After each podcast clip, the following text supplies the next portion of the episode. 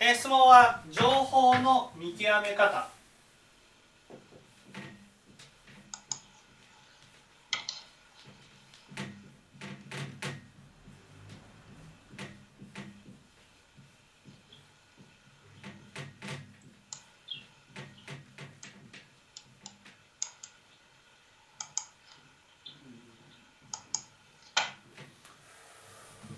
何が正しい情報で何が間違った情報なのかっていうことですね。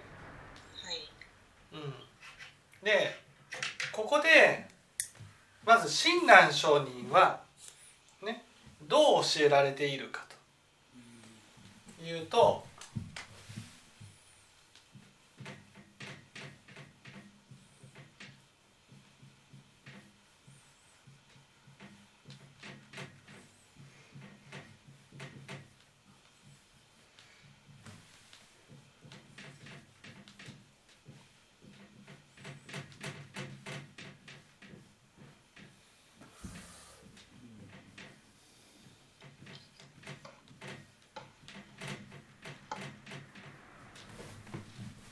えー、ぜひ知らず、ね、ぜひ知らず。邪性もわかぬ好みなりと。何が正しいことで何が間違っているものか親鸞知らんと。何が邪で何が正しいかということを親鸞わからわからん。そんなものが好みであると。こういうふうに教えられている。私たちはね何が正しいか何が間違っているかということを判断するときに一番気をつけなければならないことは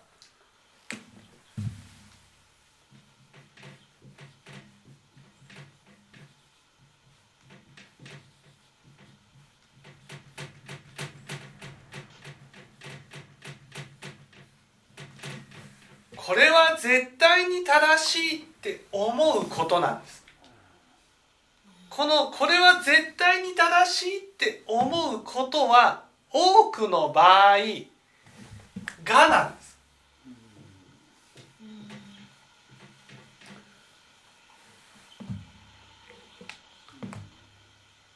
だから多くの情報の中で絶対に自分は正しいここれは正しいっていうふうに思っているものが一番気をつけなければならないものなんですね。例えばその人は、ね、コロナはねおかしいとか、ねえー、温暖化は CO2 で起きるわけじゃないんだっていうふうに訴えてきてる。その人にとってこれは絶対に正しいと思ってるから訴えてきてるんです。だからこの情報は間違い。あや間違いというワード怪しい。怪しい。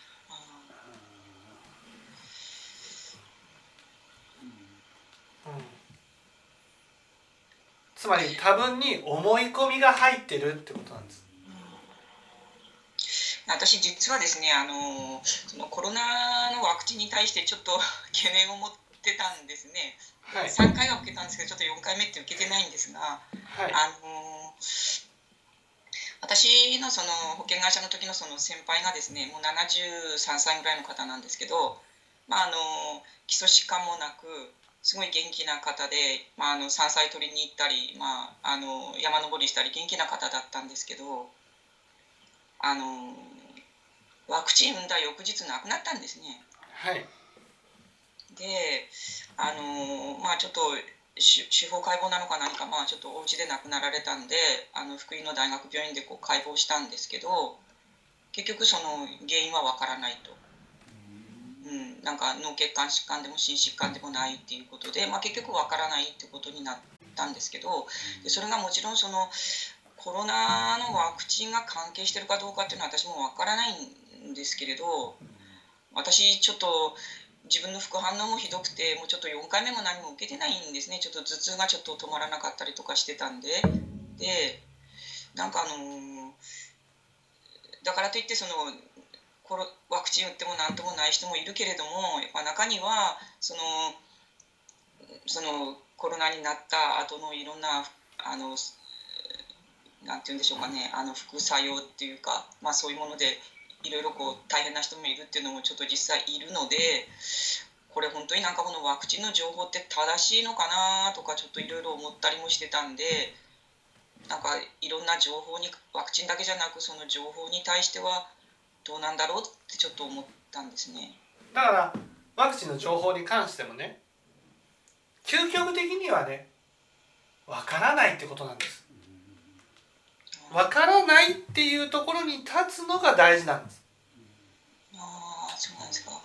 わからないから情報を集めてあこういう例もあるこういう例もあるこういう例もある。リスクと、ね、メリットがあってね。自分が最終的にどちらを取るかっていうことを判断したらいいわけです。だからワクチンにはリスクもあるメリットもある。リスクよりもメリットが上回っていたらやったらいいし。メリットよりもリスクの方が上回ってるならやらない方がいいし。それだけのことなんですね。大事なことは知らないな。わからないな。って僕もある団体に所属していてね。その所属していた人たちはみんなねこの先生の教えは100%正しいっていうところに立ってましたよ。絶対に正しいっていう。これが一番怖いんです。何が何が正しいっていう根拠なのっていう。なんで正しいって言えるの？自分がこの教えによってね幸せになったわけじゃない。苦しみが抜けていったわけでもない。そんなのになんで正しいっていうふうに思うの？それは「が」っていうのはね必ずその反対であるねマイナスの「が」があるんです。これを否定するところから絶対に正しいっていう思いが起きるんです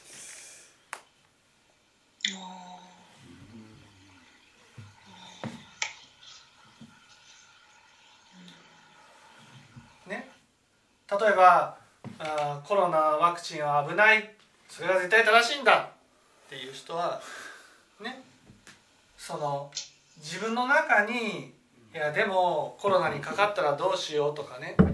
そのコロナワクチンの方がいいのかもしれないって思う心があるわけです。それを思いっきり否定してるわけです。これはダメだと。こんなこと考えちゃダメだ否定することによって自分の中でね絶対に正しいって思いが起きるわけです。例えばある団体だったらねこの先生にの教えから離れたならば地獄行きだっていうのがあるわけです、ね、なんで地獄に落ちるっていうことが明確になってるわけじゃないのに地獄行きだっていうふうに。だから信じてこの先生は絶対に正しいっていうところに立つわけです。それが思い込みなんです。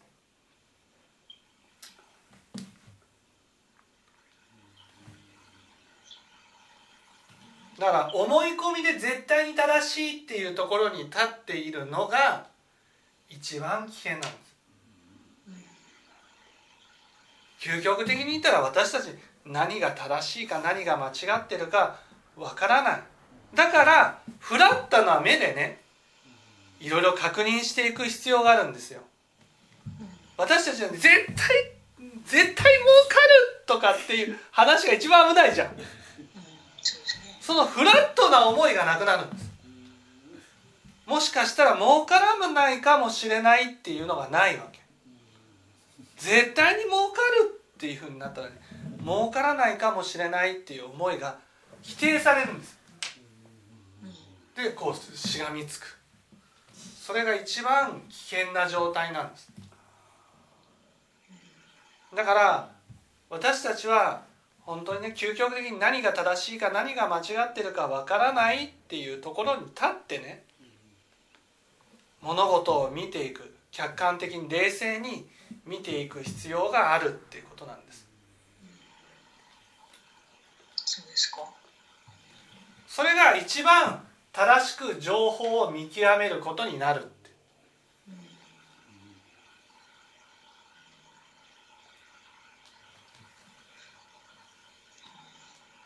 なんかねあの今あのポーランドになんかミサイルが着弾してでなんかそれはウクライナだとかロシアだとかこう言ってるじゃないですか。はい。で、まあ、基本的にあまりそれがあのそんな考える必要はもちろんないんだけれども、なんか言ってることとかこう違うから、まあ、それが真実どっちが真実だって分かったところでなんか私にはな別にそうそう大した影響があるわけではないんですけれどもなんでこうあのそういうこう情報合戦みたいな形にこうなってしまうのかなっていうのがなんかすごく思うんですけどでもそれであの、まあ、これはまあミサイルの場合なんですけどいろんな情報が、まあ、それはどっちなんだってどうなんだろうっていうのがなんかすごくこう多いなって思うんですいろんな情報に対して。ではいなんかね聞いた話によるとなんか今の社会ってなんか平安時代の生きてた人の一生分ぐらいのなんか情報が一日であるらしいんですよね。で江戸時代の人だったらなんか何年分とかって言ってそのくらいこう巷に情報が溢れているのでなんかこの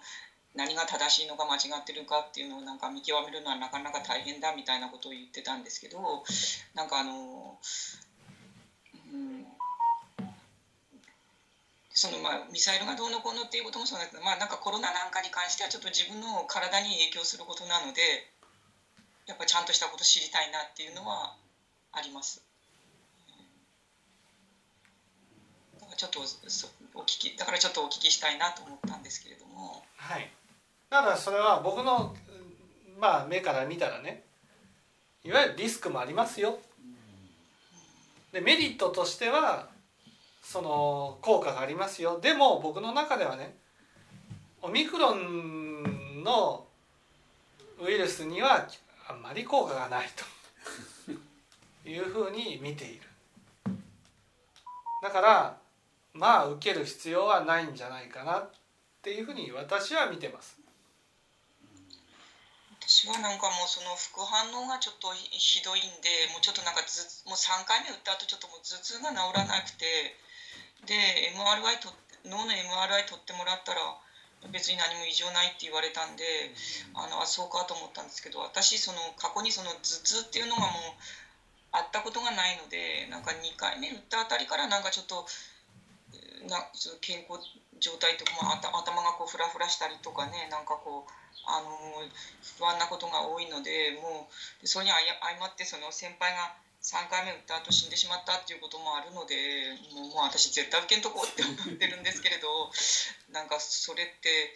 正しいのかなとかちょっと思ったりしたんですよね。いやそれは自分の判断なので。うん。もちろんそれにはそのコロナにかかるというリスクがあるけどね